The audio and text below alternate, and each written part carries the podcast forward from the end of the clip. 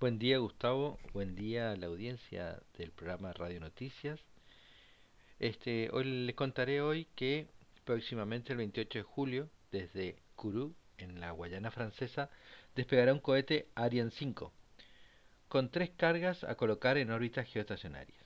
Una de ellas es el satélite BSAT 4B corta, 4B larga, perdón, construido por la empresa Maxar Technologies. Se, utilizará para transmisiones de televisión directa a los hogares en ultra alta definición, 4K y 8K en todo Japón. Y acompañará a su gemelo BSAT 4A que ya orbita desde el 2017. Las otras dos cargas del cohete eh, fueron construidos por la empresa Northrop Grumman, pero tienen propósitos diferentes.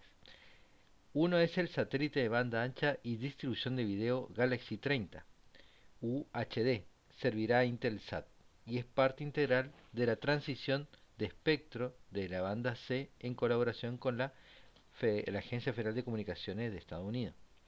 Pero además podrá transmitir en espectros Q y K para dar banda ancha en, algunas áreas específicas solicitadas por la Administración Federal de la Aviación de ese país. La tercera carga es el MEP-2. Es un, es un vehículo de servicio satelital y sirven para expandir la vida útil de determinados satélites acoplándose a ellos. Cuando ya no se requiere usar ese satélite, se desacopla y busca su próximo objetivo para extender su funcionamiento. Algo así como, eh, este va, va, en este caso va a ir al satélite Intersat 1002, por ejemplo.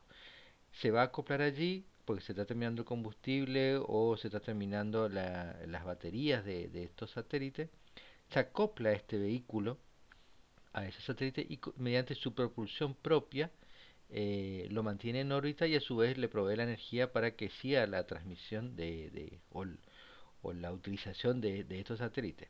Cuando el dueño o la agencia de gobierno o el proveedor del servicio ya no desea seguir utilizando este satélite, se desacopla el MEP y busca otro, otro cliente o otro satélite, ¿no es cierto?, para seguir extendiendo la vida útil.